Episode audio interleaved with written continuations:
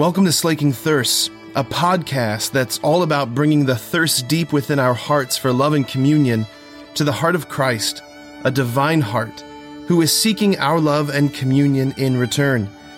The hope is that the two thirsts would meet and both thirsts would be slaked. Well, I want to speak today about money without asking for any. Huh? How about that for a novel idea? I'm a new pastor trying out all sorts of new things, okay? So um, I've never seen that done actually. I've been a priest eight years. I was in the seminary for 10. I was a Catholic before that. I never saw a priest take time to help you ponder God's word as it's applied to faith without then asking for money. So I thought, well, that's our problem. That was our fault, not yours. So I want, I'd like to do that today.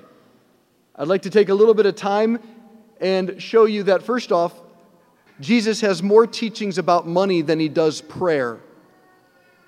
So if you read the gospel, he's talking about money, the poor, helping others, being generous, etc., etc., what to do when you borrow something, forgiving of debts. There's more on that in the gospels than Jesus' teachings on prayer. So, the first thing to let you know is that if you're going to be a disciple of Jesus, the church and the priests and God and the scriptures, we do have to talk about money because otherwise we're not being faithful to the Bible.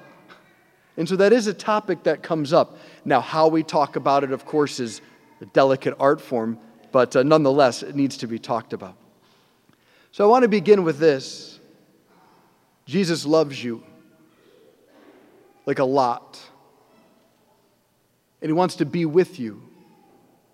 He just kind of wants to share time with you and life with you. He's not interested in what you can do for Him or the mistakes you made last night or on the drive here or 20 years ago. He has the power to forgive those, and that's not who you are. Who you are is an image bearer of God. And Jesus wants to awaken in you that immense dignity and goodness. And He does it by giving you little moments where you can sense and taste that He delights in you, that He really enjoys you. And He kind of wants to be like playful with you. So He wants to share real life with you. He wants to let you know that He's near you when life is overwhelming and burdensome and scary. He wants to know like what you really enjoy when things are going really well and how great things are. He is the image of the Father. And so he brings into our lives this parental love of utter devotion, delight, and perfect goodness. And so, of course, we sin, we aren't perfect. He says, Yeah, I'm going to forgive that. If you ask me to forgive it, I'll forgive it. But he goes, All right, that's done. I, I want to be with you. I want to enjoy your life. And in fact, the whole activity of being a part of a church is the church, through the help of the Holy Spirit, is trying to get the life of Christ to grow in you. It's as if Jesus wants to say, I want to cultivate you. I want to make you not just in the image of God, I also want to transform you into the likeness of God that you would actually be able to share this gracious love with others. That discovering that you yourself are a gift from God, you would give yourself as a gift to others freely, beautifully, wonderfully, awakening in them that they matter to God and then also to us. Because as Jesus draws near, what opens in us is that, oh my gosh, all these people have relationships with God, that everybody is somebody. And that matters to us. And so this love wants to touch our real life. There's a phrase in the church that the church has condemned from the earliest days, and it's called dualism. It's that we live two lives. We've got our real life, and then we go to church and we don't often let them touch Because we have our spiritual practices and then we have our real life. But see, God like became human. He became one of us. He worked, he had a family, he had friends. He saw and dealt with politics. He knew things like sexuality and money. He entered into all the human realities to show that nothing is outside of the Lord's love. Nothing in your life is insignificant to God. Everything in your life matters to Him. And Jesus is always trying to convey this with sayings like, Every hair on your head has been counted. As I look out, that means more to some than others, but I'm right there with you, just maybe a few years behind, so don't worry. But every hair, what a dumb thing for God to know, unless He's utterly fascinated and in love with you. You mean that much to him. And so in the gospel today, Jesus gives this teaching where he says, Listen, your heart can't have two allegiances. I love you a lot. I'm good. I'll never hurt you. I'll never lead you into destitution. But your security, your sense of well being, your peace, your hope, it cannot be in mammon. And we go, oh, good, I don't even know who mammon is. I must be fine. Mammon's the biblical word for economic security. But let's not lie. I mean, living paycheck to paycheck is a very anxious life.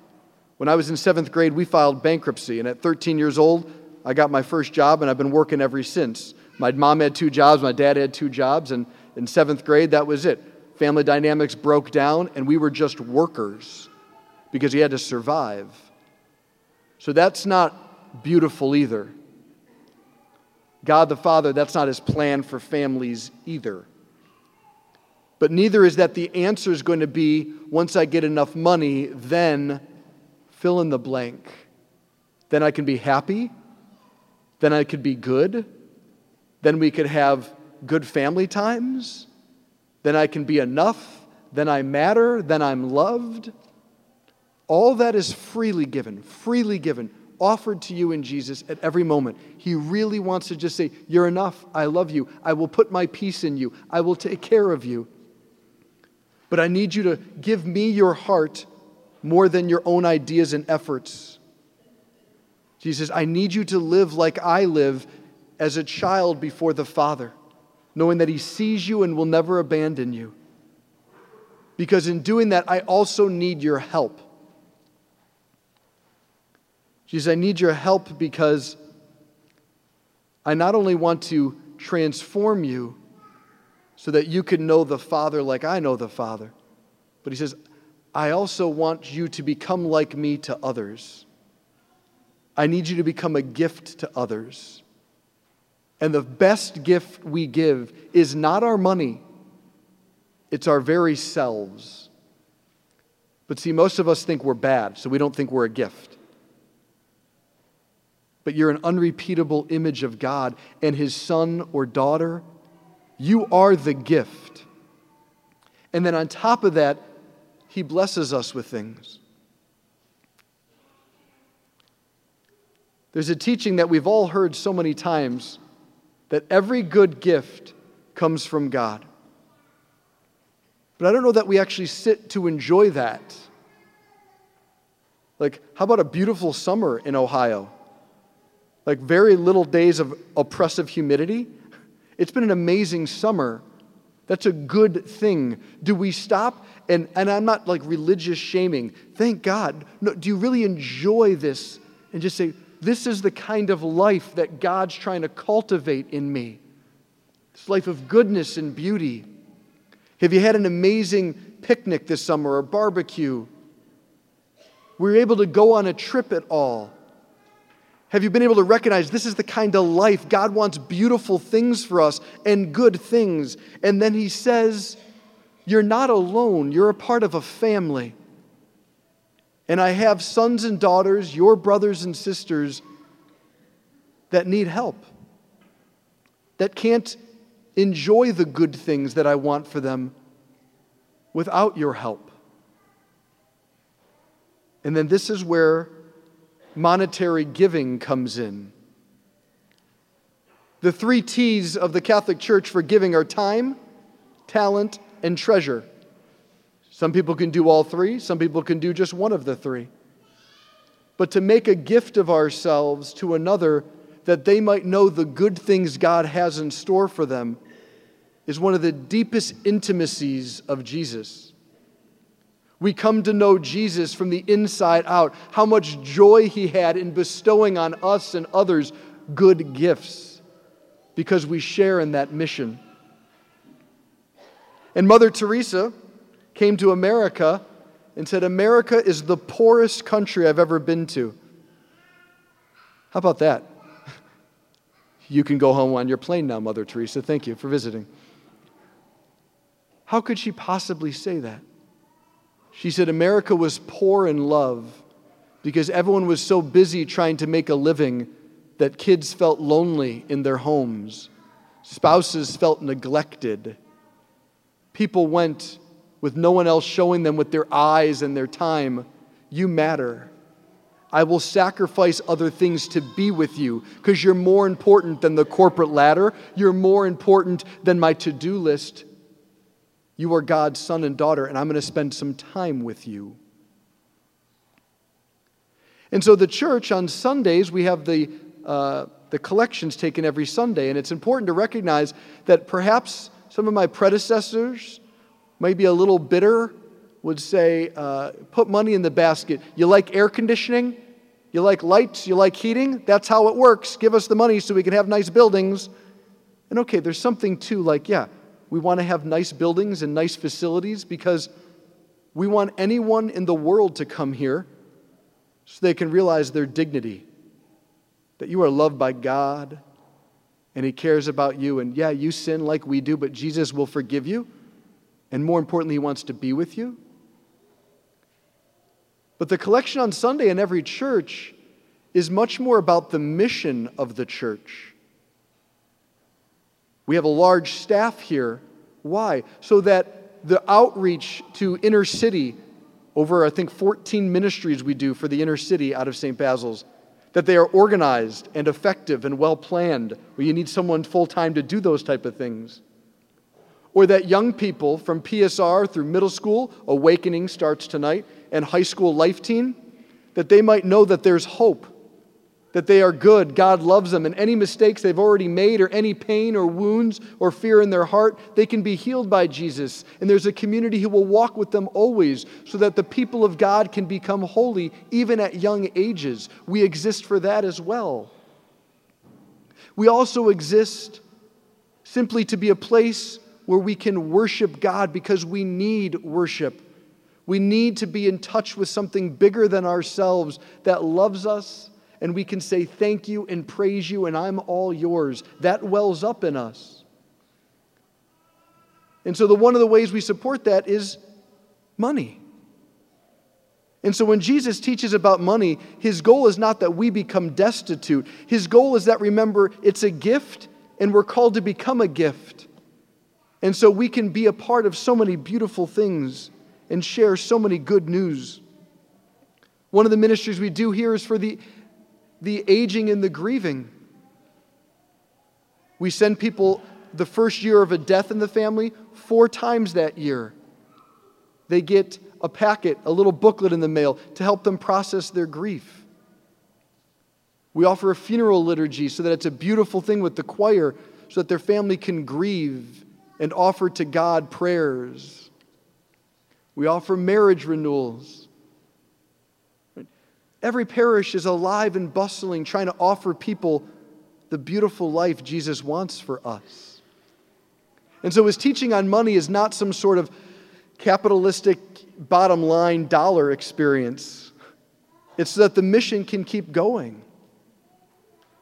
And so, one of the things is this parish, I don't get to tell you guys this a lot, you guys do a really good job at it again, and I don't know how many years it's been running, but enough to have the reputation, we were number one in Catholic charities again this year. By some of you for the first time giving, Some of you, you do it every year. Your hard earned money. You said, Yes, it's hard earned for me, but I know there's people who need to learn how to read in the inner city. There's addiction rehab programs, there's clothing shelters, food shelters, and we want to meet their needs. And so, this parish, again, this past year, was number one in Catholic charities because of your generosity. All I wanted to do today was give a little biblical logic for a lot of the practices a lot of you already do. And so, maybe today a reflection is what is my relationship with money and God? Have you ever printed out your credit card statement and prayed with it? I'm weird, I know, but still. I heard someone say this past week it's a big theological statement of what you value and I value, what we think matters. Maybe there's an invitation there for you and I to go before God and say, God, you've given me so much. What's one thing this week you're asking me to give and to whom? So that, like Jesus, I can make myself a gift to let others know that they matter not only to us, but above all, they matter to God. Amen.